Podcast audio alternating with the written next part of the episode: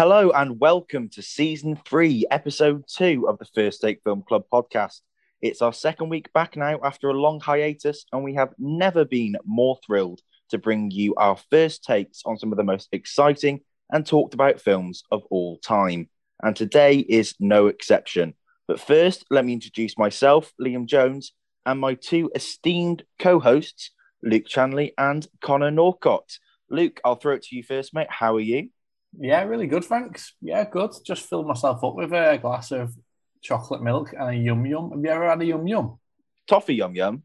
Yeah, I think that. Yeah, they're just like straight donuts, aren't they? Yeah, really, they're um, amazing. the ones that uh, the ones that they do at Lidl are absolutely elite. They are ridiculous, but you can only they are so sweet and so rich that you could probably only have one, and that's saying something for me because I could, you know, I can eat a lot, but one one and done for me with them with them yum yums. Yeah, I had one, and um, that's that's enough for me. But yeah, I'm good. That set me up to talk about the film today. So yeah, good. Thanks, mate. Lovely, Connor. How are you? I'm good. Before we before we started the pod, I was like, yeah, I just need to go to Lidl today, and that's kind of it. That's all my that's all on my agenda. And now I'm thinking, I know what I'm gonna buy when I get there. I'm feeling pretty. I feel like I've got a plan for once. You're gonna go and get all the yum yums. All the yum yums, all the they do these little kind of vegetable flatbread things in in the Lidl by me, and they are so good. They're like a little tiny little pizza, but with no cheese and just tomato and peppers and. Oh man, I, I'm literally that's all I'm thinking about now. I can't even remember what film we're doing.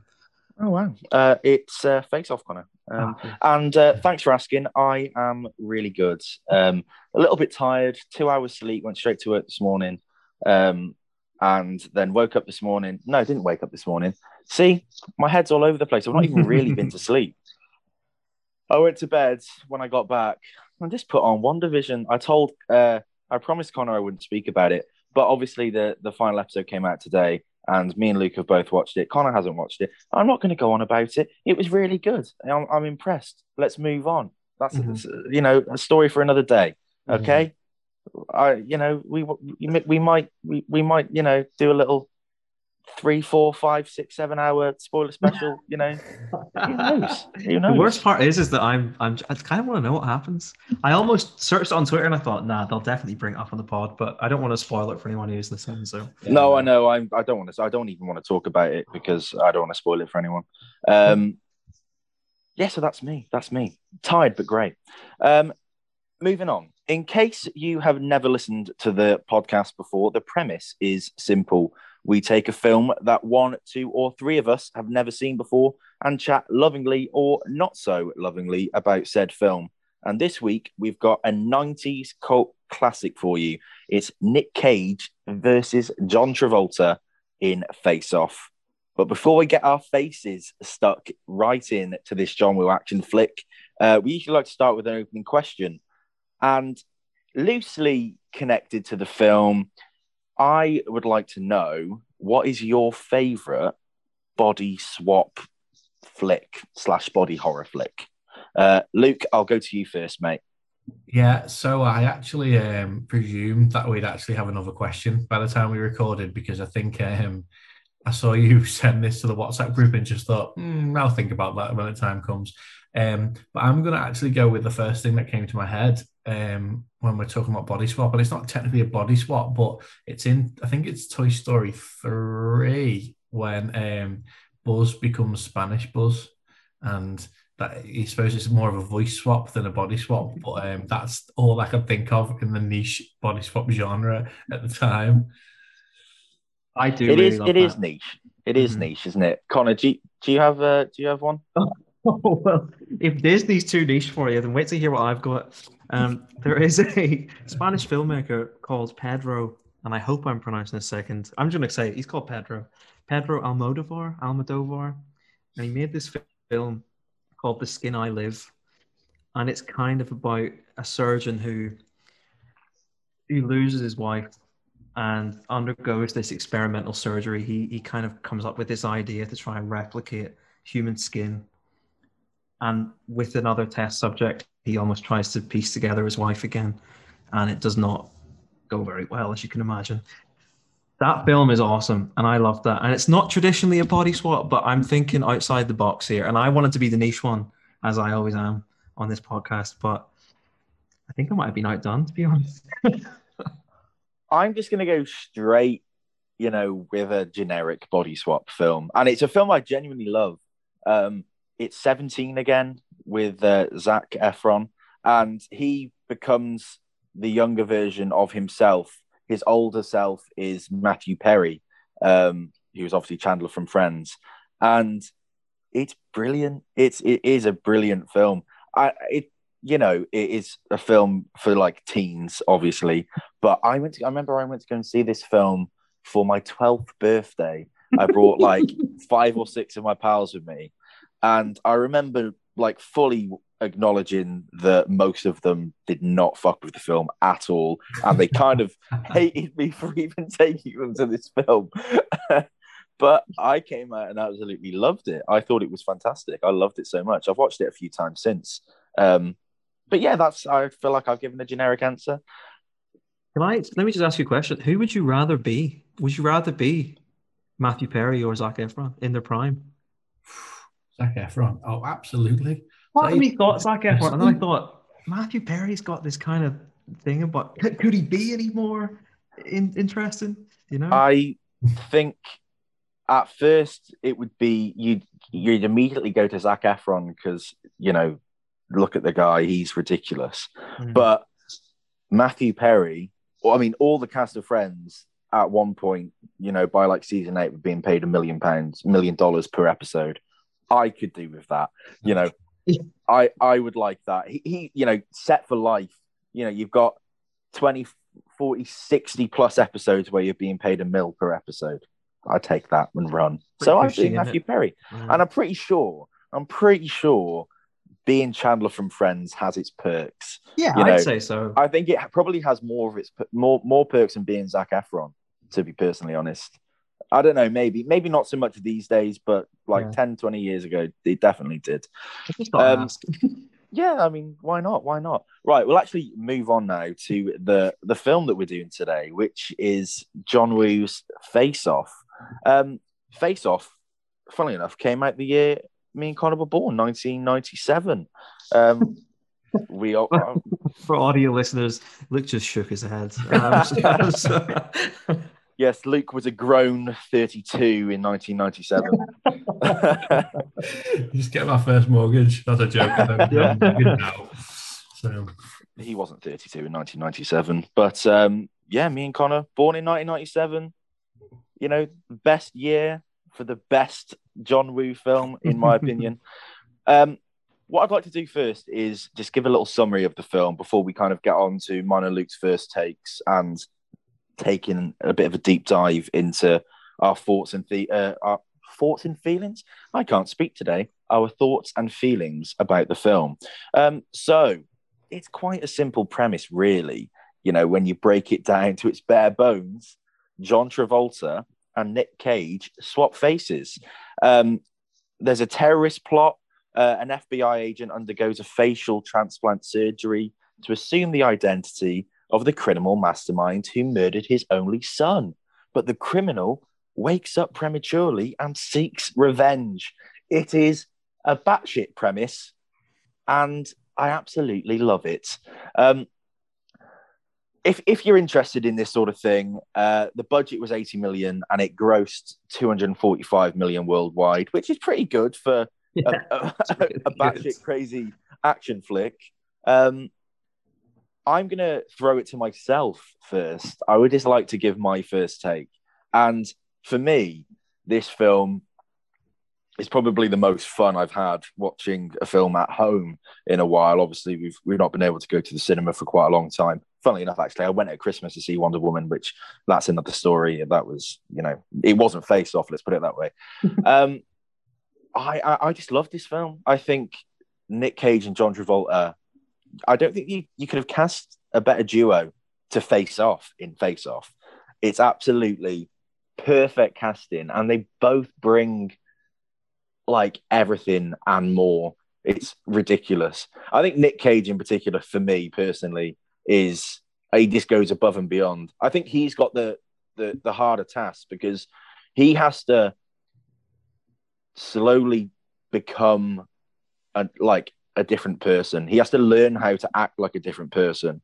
Whereas John Travolta, when he becomes Nicolas Cage, I feel like it's easier to say the actors' names, by the way, than the characters because I feel like A end up getting hundred percent, a million percent, yeah.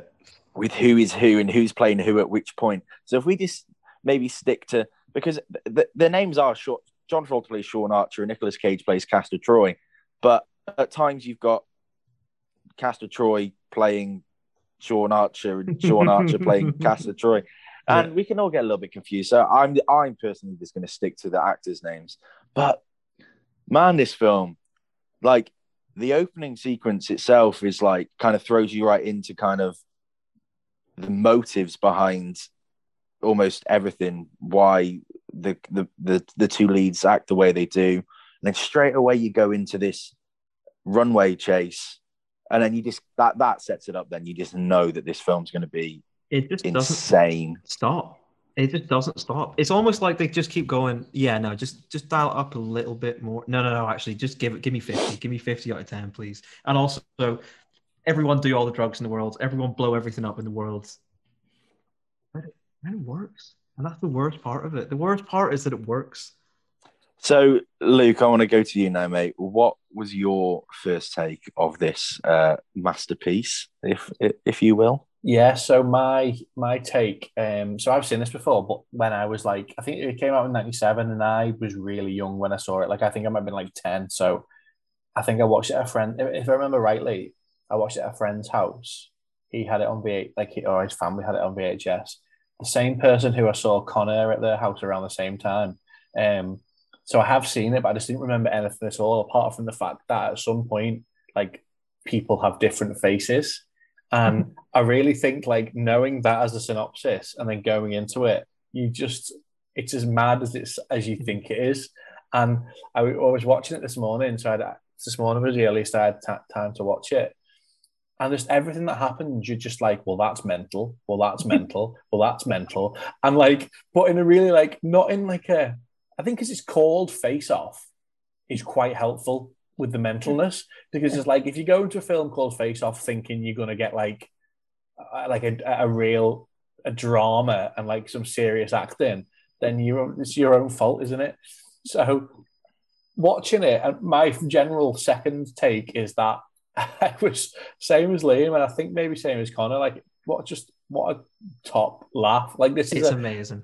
You you said didn't you, Connor? And that's the best way that I can think of it. Like, it's I imagine the more people you watch it with, the better it is, and like it's already good. So like, like if we were together watching it, which hopefully Mhm. one day we'll be able to be soon, Mhm.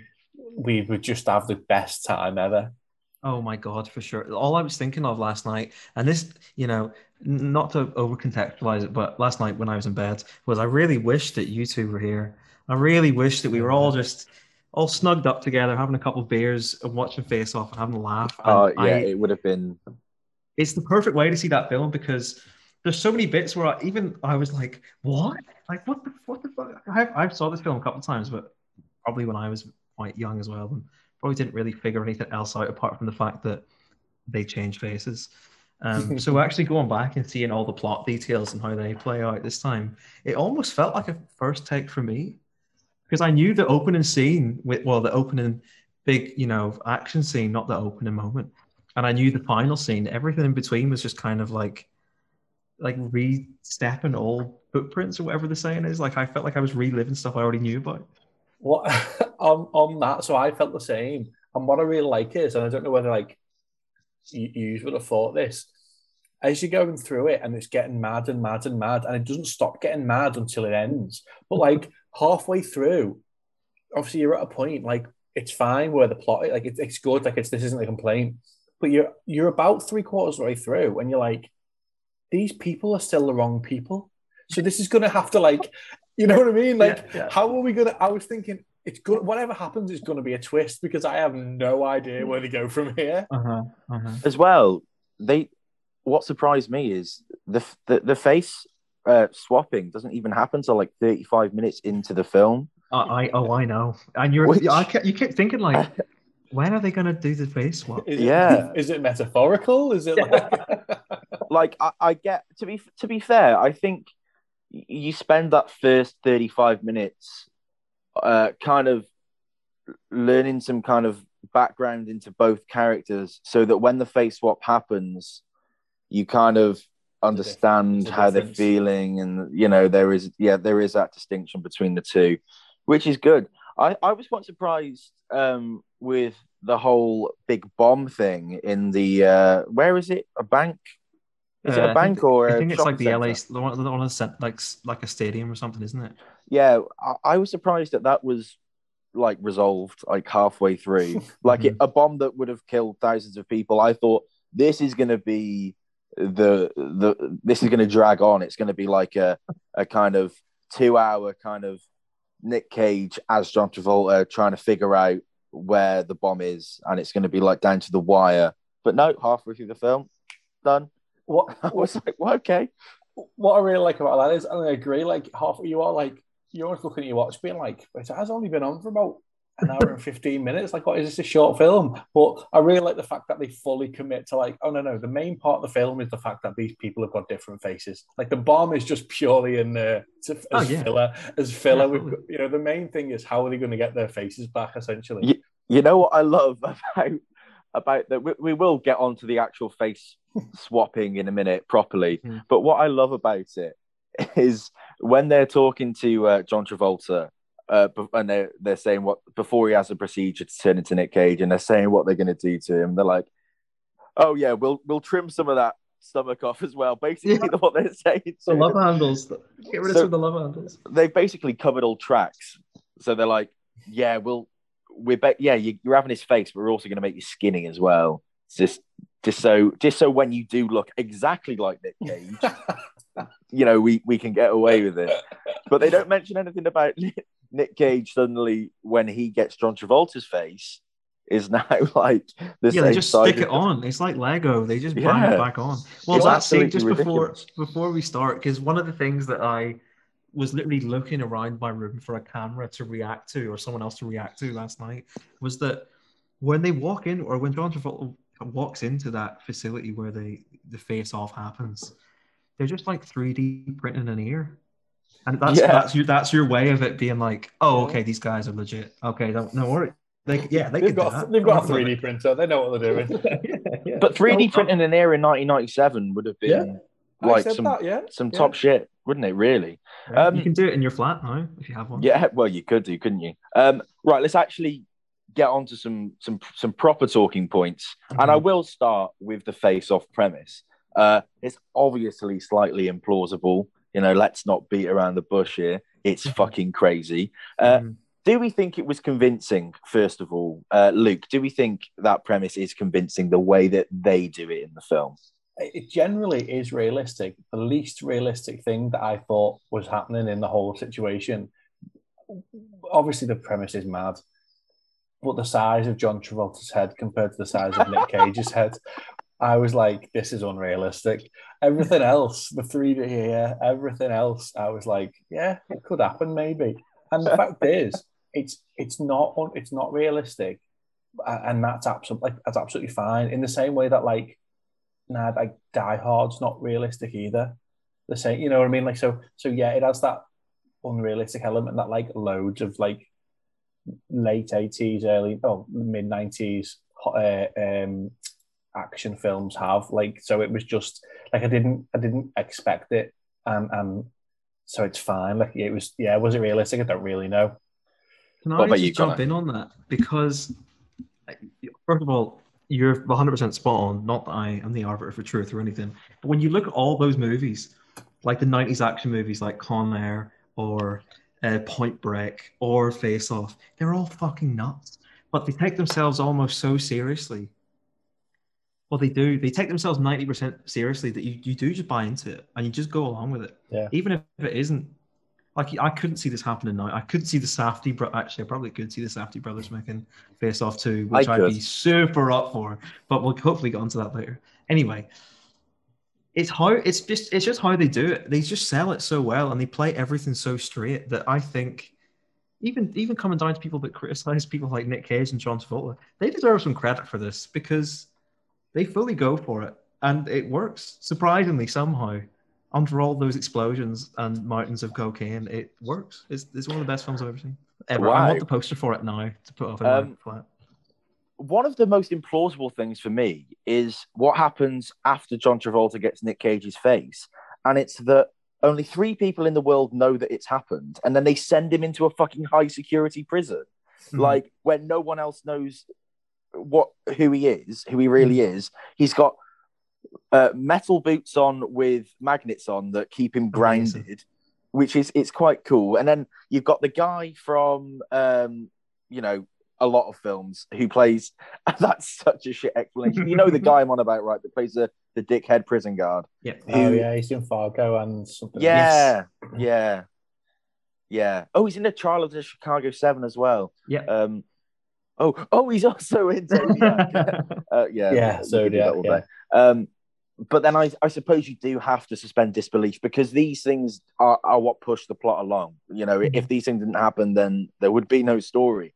Um, so I'd yeah, like to- If I can just jump in on that, what, what I actually like, re- what what you say really resonates with me, and and, and like not not like um, in the way that it's not the mad stuff that's unrealistic.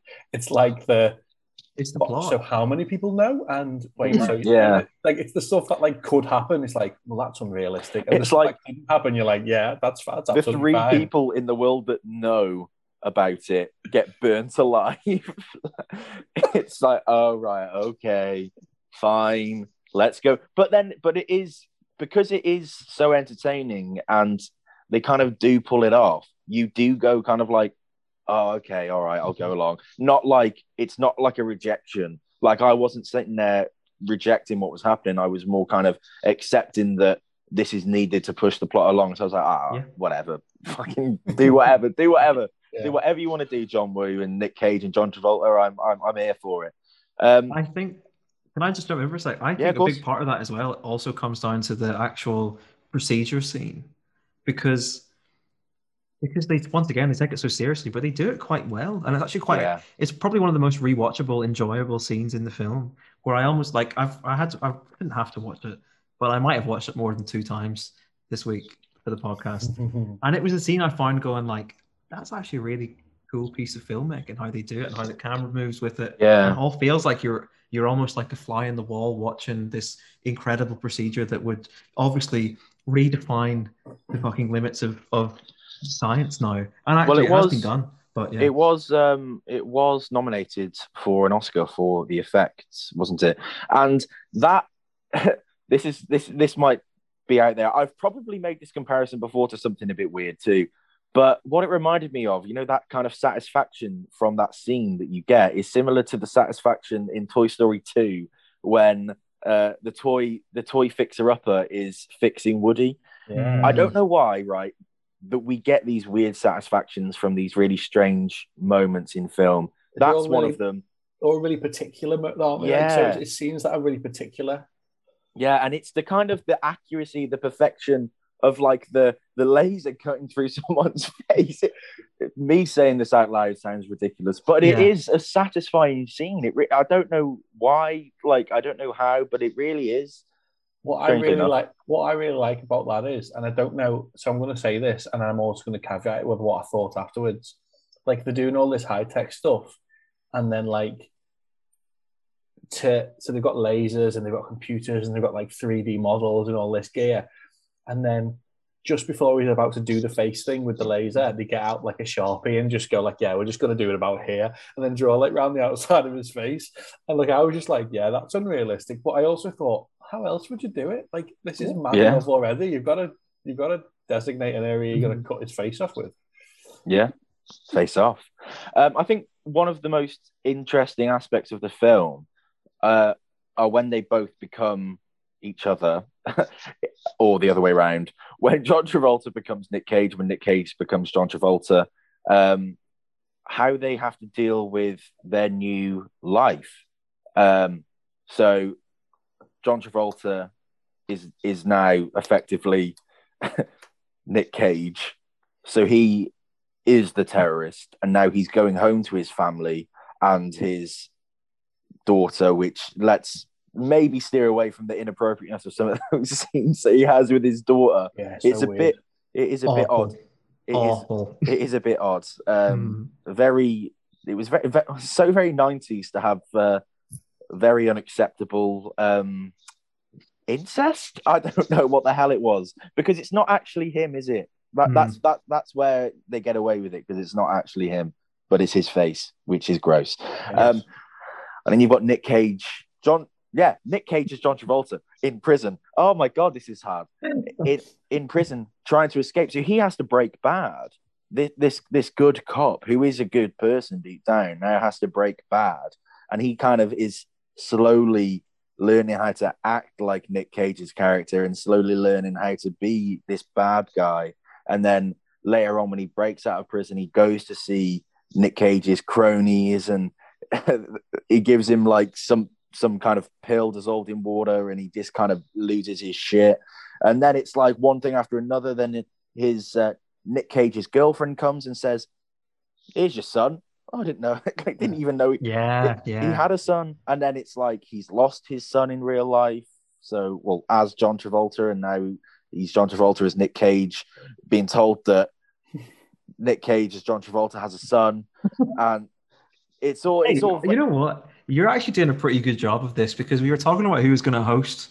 I was like, yeah, I can, I can do it if you want. And then Liam, you were like, nah, you know, I've got a lot of free time this week. If you've got some stuff on, Connor, I'll host. And I was like, yeah, please take it off me because all this bit of like, and you've got John Travolta as Nick Cage, and it's so hard because it's so hard to explain. But when you're watching it, you kind of just buy into it. And the little moments that you were talking Yeah. about there, where they do have to kind of live each other's lives or live the other one's lives, maybe Mm. um, are like my favorite parts of the film. All the big action scenes are cool, but like the scene in the prison, which I, I we need to talk about by the way, where yeah, Castor Troy, yeah, yeah, Sean yeah. as as Nick Cage yeah. is is is immersed with all these crooks and criminals who let's be real, he's probably put half of them away, and he starts this fight and he's like screaming and going mad, shouting, "I'm Castor Troy," and crying at the same time. Is like the best. It just sums up the whole It the mind fuckery of that whole It film. really does.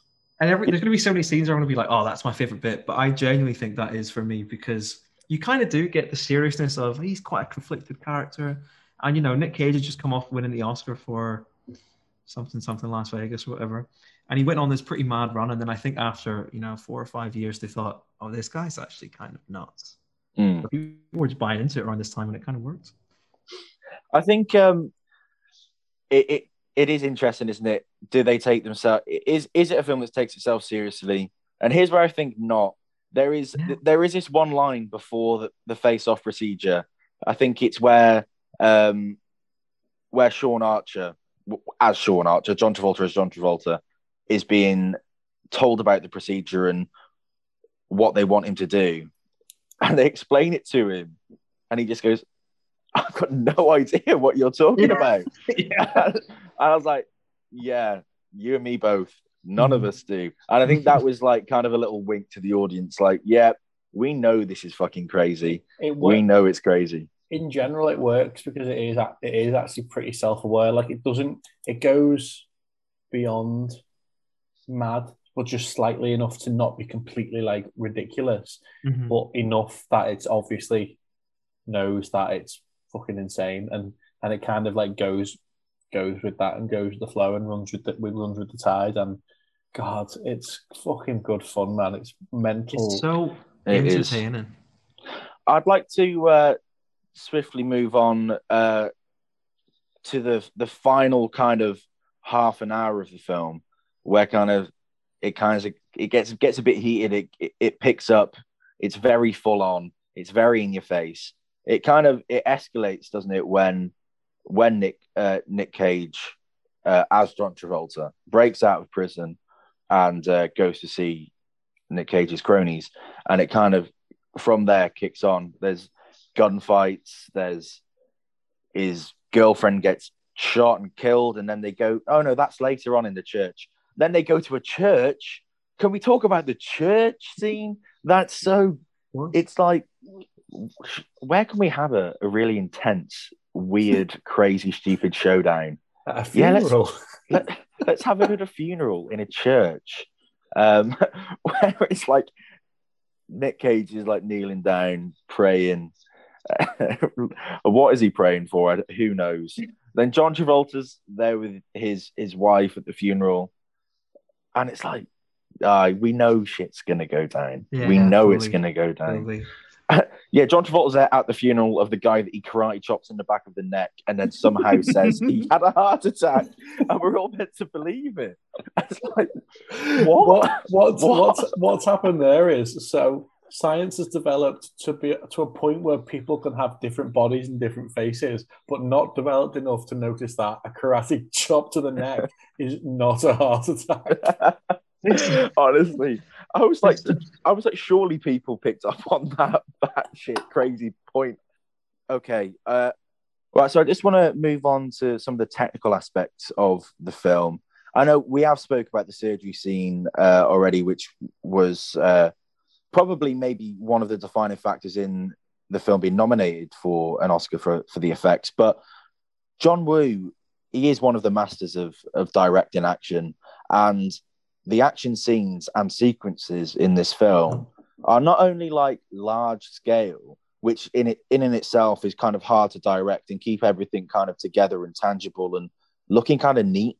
Um, it's just a really difficult thing to do, and it, it it does keep it relatively manages despite its you know craziness does manage to keep it relatively grounded.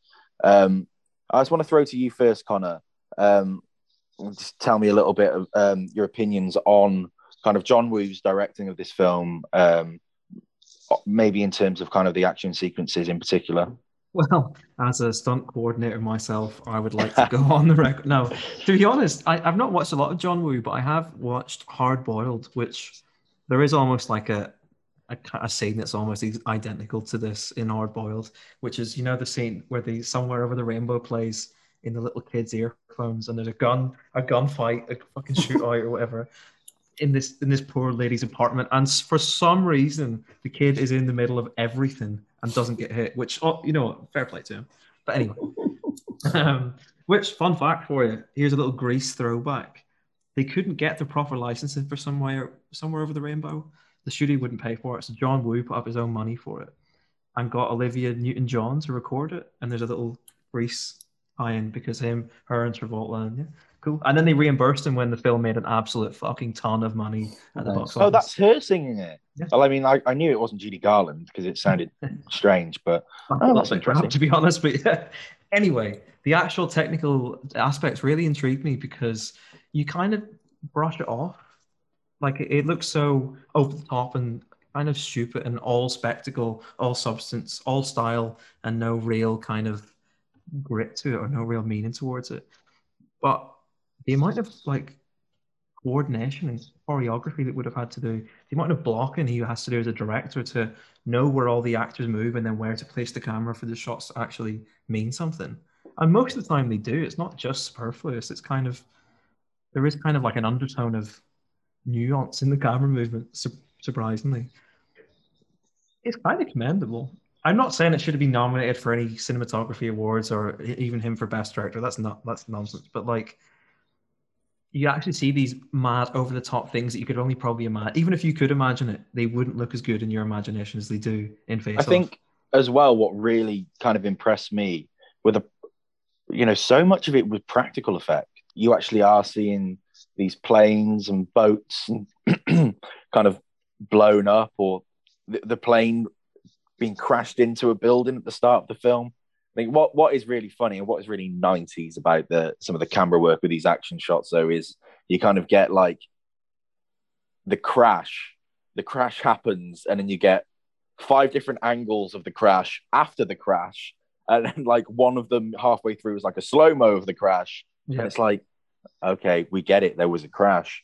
It, it, i don't know what the obsession was with that. Like it, it, it almost makes you feel like you're not watching it in, in in real time because you have the crash and then it's like crash crash crash crash crash crash. fucking replay, goal replay or something. That's- yeah that's my that's my point of view on the on the directing, and like I don't like it works with the film because of just like what you know 90s films to action films to be like really like over the top dramatic. And like the one comment that i had i wrote about two lines of notes of nothing. One of them was there is so many slow mo scenes in this film and like lots of like cameras panning around people which i think is cool and it's just like standard action movie director law. But like Mhm. just it's like almost got in the way that this is going to sound like a daft comparison, but in the way that like Shrek takes off like loads of different things from like action movies and fairy tales and stuff. It's almost like it's a spoof of action film, Yeah. and it's just kind Yeah. of bobbed them all, these different techniques into like two and a half hours of just like madness. And I, but I really like. Like I don't did not enjoy it. I thought it was sick. Um, it was just like every moment that it happened, you were like, oh yeah, they're doing this thing again. Yeah. And the majority of these things that we're saying that we love are ultimately flaws. Like they are kind of whether they serve the narrative or serve the nuance of the story, if if there is one in the first place, which I kind of think there is, is almost it doesn't really matter. Everything is kind of like turned up to eleven. Everything's done way too much, and everything's way over the top. But it's just so fun and so entertaining, and especially for like for someone like me who the amount of films that I watch that I enjoy are almost quite bleak, I don't know, like you know, name the typical film dickhead stereotype, and most of the films that are suggested with them are the ones I enjoy.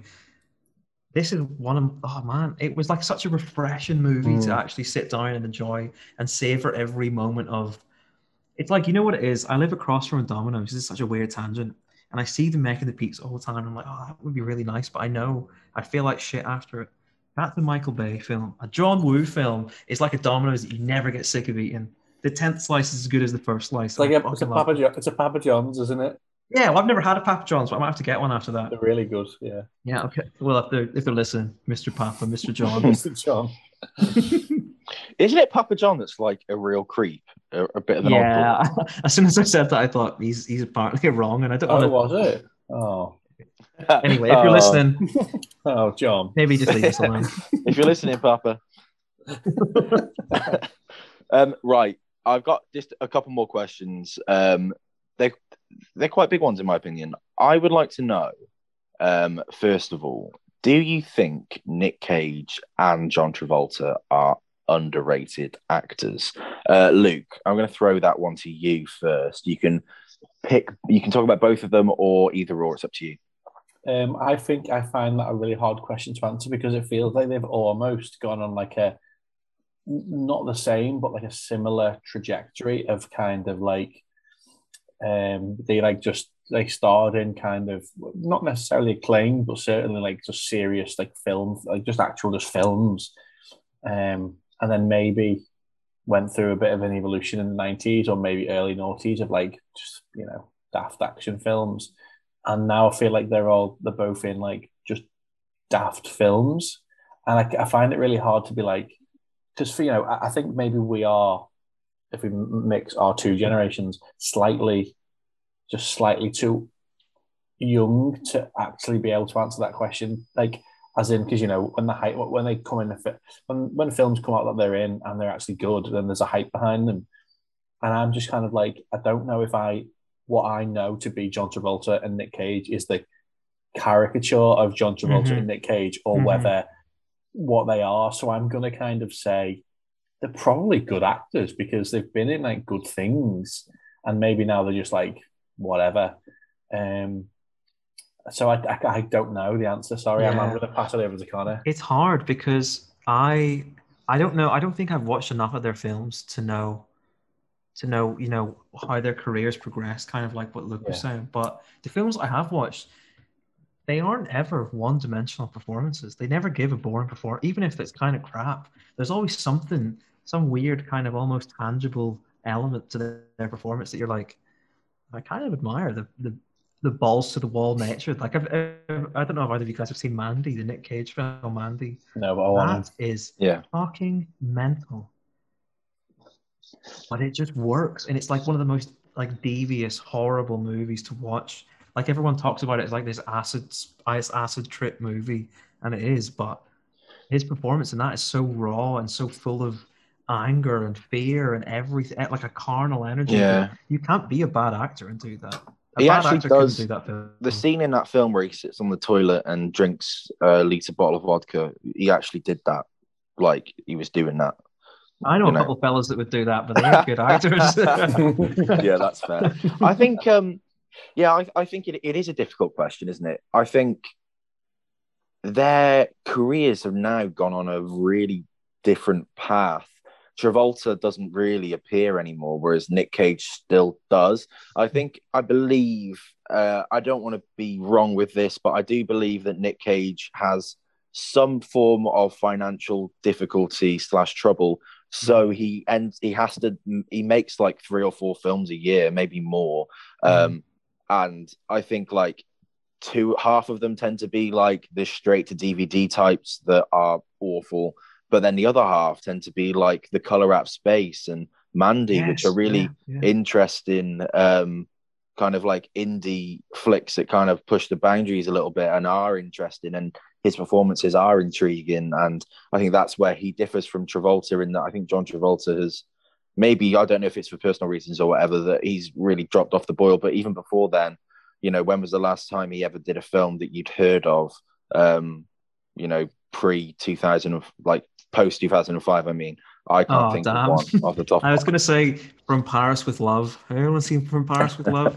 That No, film is actually. woeful, but I got it for Christmas for as a DVD, and I must Yeah. have watched it so many times. It was before the Netflix days, man. I watched it. I think like Nick Cage still does have that relevancy, even with like, you know, he's been picked up by Netflix to host like this TV show about swear words, which is ridiculous. I don't know if you've Mhm. seen it. It is so, so funny. He's just sitting there, you know, really kind of looking at the camera, taking himself very seriously, speaking about like the word fuck and the origin of fuck. And it's the, way he, he kind of pronounces these. It's, it's really great. Um, I think we'll move on to one of the final questions. I don't know if you boys will have anything more to add, but um, this is a this is a big one because it's something that has been announced, and it is the sequel to uh, Face Off, and it is a sequel. It's not a reboot. I think originally uh, they'd announced a reboot, but no, they they've said this will be a direct sequel to Face Off, which then begs the question: Do they get Nick Cage and John Travolta? However, I mean, they I, I, believe they have to, um, even though Nick Cage's character is dead. But I believe that there is a way. His face Mhm. is still, you know, his face could still exist if they froze it. Who knows? Um, yeah, but what I want to know is um, who do you who, who would you cast? You know, the two fresh new faces to, to Oh. swap faces.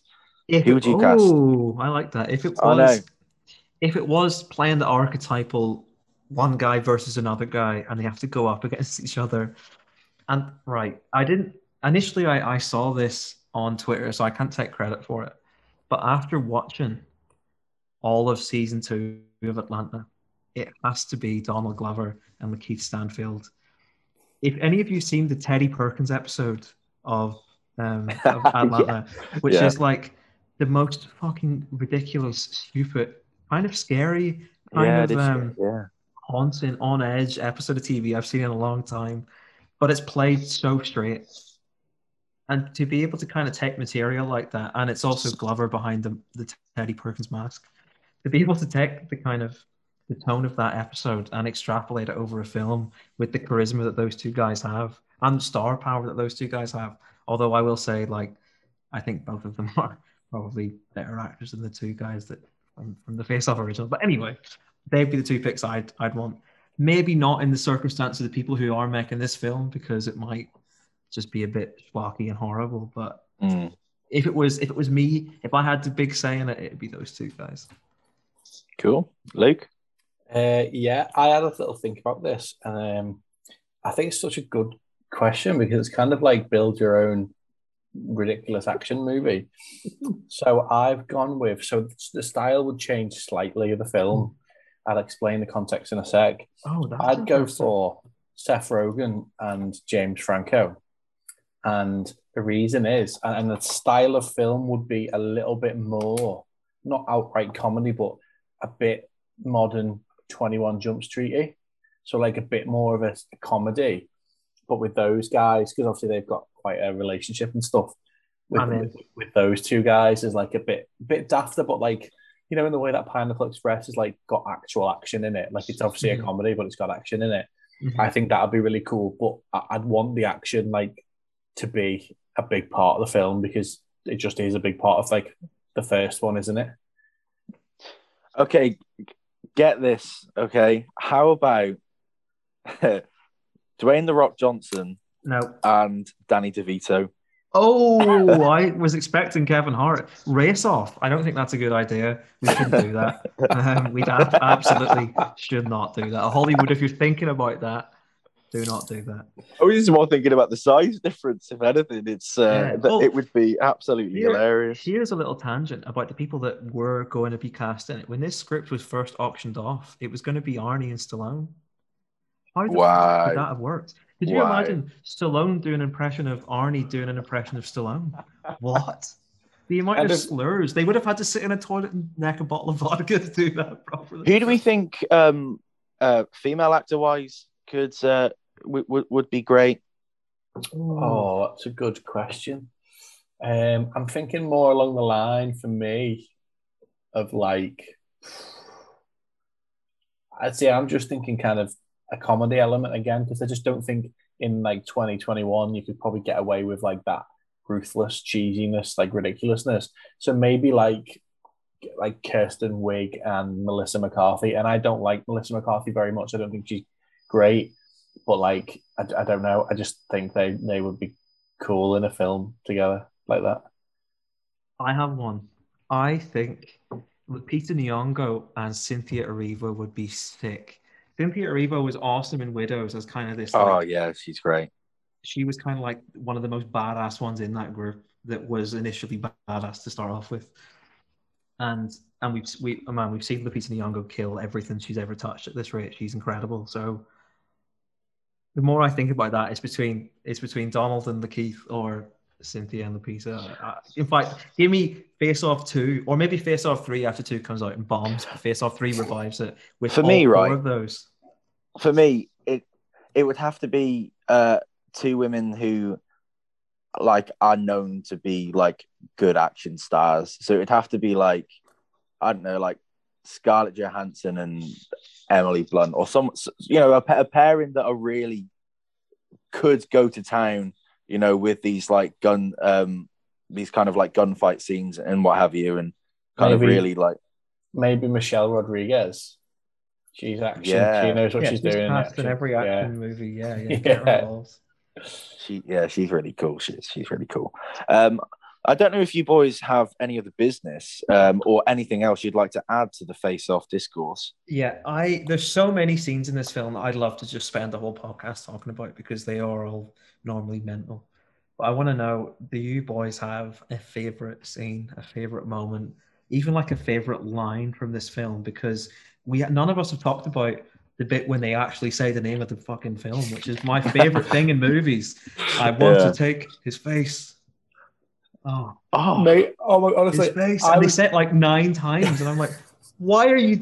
Who's written this film? I was going to say that was going to be my bit because I just love, I like it. And I think, I don't know if anyone fo- follows them here, but it's something like um, best movie lines or or movie titles is like, I don't know, whatever it is on Twitter. Mhm. And obviously it's, it's not real. Like they, they just kind of put the title into dialogue from films. But I actually like actually like love in a cringy way when it comes up and he just kind of just Mhm. you know he's about to say face off though. That's the thing. He's about to say face off. And I was just so excited to hear him say it because I was like, Same. this is perfect for this film. Mhm. Um, but favorite scene that's quite difficult. I like um, the scene at the beginning when he's um, the, in the plane. Nicholas Cage is in the plane with the pilot and John Travolta. Obviously, he's in a helicopter and he's just going to try and ram him off off the airway, off the runway. Sorry, because that bit just you just settle into the film. You go, okay, so, so this is the type of film that's happening. Um, That's the opening fit. That's like the open. Well, no. First of all, the opening is ridiculous as well, which we haven't talked about. But who, who cares about that? But the the opening fucking plane chase thing is what you'd expect at the end of the movie. They Yeah. actually crashed a plane in real life filmed it from like 19 different. Oh man, I love it. Yeah, that, that that's where that, that must have been where Chris Nolan got his uh, idea from for Tenet, right? He was watching Face Off and thought, told you I'm gonna- fraud. "Yeah, he's a Told fraud, you. big fraud, copying Face Off." There's, there's actually this is daft, and I'm, I'm I only remember it because I was thinking of it because I'm going to watch it later. Um, there's lots of like talk about like chaos and um and it remind Nick Cage's character reminds me a bit of like the Joker in that like he's just just you know he's not got really many um motives for things he just kind of cracks on and just goes mad and like he just does chaos for Yeah, the sake of chaos he's just Um, evil. yeah, and there's a, there's a few little weird crossovers um, that remind me of, of, of them, and it's just funny that you said about Nolan um, there. So yeah, but mad film, mad film. Um, instead of giving you uh, my favorite scene, I'm gonna give you um, an interesting, uh, thought-provoking uh, question. Um, so they only have their faces swapped, right, and a little bit of tummy tuck. So um, the moment where John Travolta, uh, who is now Nick Cage, um, sleeps with his wife, uh, how does she not tell the I also thought in- that. in, in penis. Like genuinely, how does she not know her husband who she's been with for like 20 odd years or more? How can she not tell the difference between his penis and Nick Cage's penis? It's interesting that in a Either film they're with so exactly the same size or a film you know, with so many plot contrivances, and you know, just buy into it, just let it go. That's the bit that you focus on the most. that And it's also bit, interesting that as soon as you said, "I have a thought-provoking question," I thought it's going to be the dick thing, isn't it? It's that bit absolutely stuck out that, that bit stuck out to me, if you'll uh, pardon the pun. I'm going. I I'll tell you the bit that stuck out to me, and there is there is things where you're like, if you think about this too seriously, you'll just dislike it. But the fact that like in the scene where he escapes prison, he jumps off the edge of the prison that he discovers is just basically like in the middle of the sea, and then you have like like I, I'm gonna say like five reverse camera slow mos until he gets into the sea, and then just two minutes later he's just on land in the middle of LA, and you don't get any explanation. yeah. Uh, How has he swam? Probably not. Has he got a boat? Well, he's in a convict gear, so no one's going to give him a lift. How has he got there? And you know what? Doesn't matter. He just needed Yeah. to be there, and he went. Yeah. Let's just put him there and forget. Yeah. Spend all disbelief, and I'm, Man, I'm up. I'm up for it. Simple filmmaking. Oh, what we need him to be? Just put him there. We need him to swap Like- faces. Like Swap the faces. like the Sims. It's like the Sims. just pick him like up a cheat again, code. Up, down, left, right. Up, down, left, right. And he's there. He's there. See, and that's why Face Off is Connor, the greatest film of all time, like you Yep. said. Yep. move I'll- aside move aside titanic and all the big boys all the top grossers all every all these massive films all the critically acclaimed films i mean there will be blood no no, No. i want face off Face off. i want face off I want to take Face his face. three. off and I, I really appreciate the distributors uh, putting the uh, the forward slash in between face and off just so we know uh, know what they meant by that I also that is actually they they didn't want to do that. It was John Woo's decision to do that because they didn't want people to think it was going to be like a hockey film or something. like two Fair teams enough. facing off. They thought, oh, No, we'll put a slash in, and then it'll be you know faces and stuff. face off. Yeah, I guess it does make you pause. I suppose it does make you pause. Why couldn't you just put a full stop there instead? I don't know. I- Very, I don't know. I'd like to go to popcorns. Um, Yes. Luke, what uh, what would you like to give this film? Blood, blood. Arsenal fan TV up in the building. I meant to Um, say bud, bud. Thank, thanks, blood. Pass it to you. Um, I'm going to go with 83 popcorns. Like it may be more in terms of pure like sheer enjoyment. Hmm. Um, but like I've just brought it down because I'm doing that thing where, well, if at 83, I'm pretty sure I probably didn't give Godfather Part 2 83, so I've got to kind of tame it a little bit. So yeah, but you know, honestly, like this is one of my new football manager films. Like it's just an absolute barrel of laughs. Hmm. Yeah. Um, I see. I'm going to give it 90 popcorns just because I loved it that much. It was great. It was fun. Um, but yeah, I do. I do that. I do that as well, Luke. I, I think. What did I give Saving Private Ryan last week? I'm pretty sure it was like 81 or something, and now I'm giving Face Off 90. But I think that that's the thing. That's the thing with you know personal like reviews and our, giving our popcorns and stuff. It is it's our personal preference, isn't it? And yeah. what entertains us on that you know given day and what mood we're in and that was that that was my mood i needed that film yesterday it was great fun 90 popcorns connor what what about you mate i was thinking i always forget how we do this do we do it in terms of personal enjoyment or how good the film is and i feel like that changes every week like we talk yeah. about personal yeah. enjoyment i'm giving it a solid 85 i i it was like oh man, it was just like the most perfect film for the time I needed it to be, like you guys have touched upon. But also as a film, it's probably a, a 60. But the narrative is it gets 85.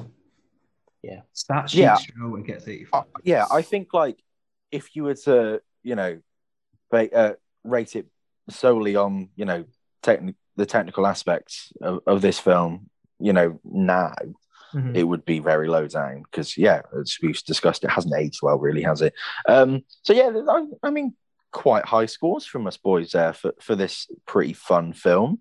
Um, next week we have, in my opinion, an even more fun film. This is arguably the best action film of all time. Um, we are doing Mad Max Fury Road. Can you believe it? Luke, this is your first take, mate. Um, are you excited? Yeah, really excited. I've been told by numerous people that this is the film I should be watching quite soon. Um, and I think it just passed me by at the cinema somehow. Like it, I wouldn't, I haven't avoided it. It's definitely something that I would have watched at the cinema, maybe not at home. Um, but yeah, I'm, I'm excited. It's it looks like a cool film. I'm um I'm I'm pretty convinced uh, actually, I'm certain that we were meant to do this, mm-hmm. and like we actually had watched the well, I, me and Connor had watched the film. I don't know if Luke, you couldn't make it or something, and me and yeah, Connor were just going to do it. It but... was me that actually cancelled that time. I had something on, I couldn't do it, but I remember. I remember that it was slated for us to do it, and it was going to be a big, big yeah. Because yeah. I remember I, I went to HMV and bought the Blu-ray because I mm. wanted to have the physical copy of it because you know it's such a kind of even now already kind of an iconic film. Um, so that's going to be fun, right? Um, mm. I don't know if it's on any um, streaming platforms services. I mean, I got the DVD, so I'm I'm grand. But um, it'd be nice if it was for yeah. uh, you boys and for the listeners at home. We can check that out. We'll tweet it out. Um, all uh, I have to say now is well, first of all, before I say goodbye, it goes without saying, follow us on Twitter and Instagram at First Take Pod. Uh, like our posts, give us five star uh, review on, uh, on on all the on all the nice podcast platforms. That would be great to us. That would honestly mean the world. Um, another thing as well, we would really like, um, you know, it, some questions that we can read out on the podcast, and, and we'll we'll read your name out. We'll say that you've given us a lovely question to to um, to ask out, just like at the start of the pod where we where I asked a bit of a niche question about body swaps. You could be that you could be that person asking that niche question. Um, so yeah, don't don't hesitate to to drop us a DM or you know comment on one of our posts with a question. That's absolutely fine. We're we're more than here for it. We kind of we we we would really like it. We'd enjoy that very much. Um, so that's uh, that's it from us. Um, and that's all we've got time for today. It's been a blast, and uh, see you soon uh, next week for Mad Max Fury Road.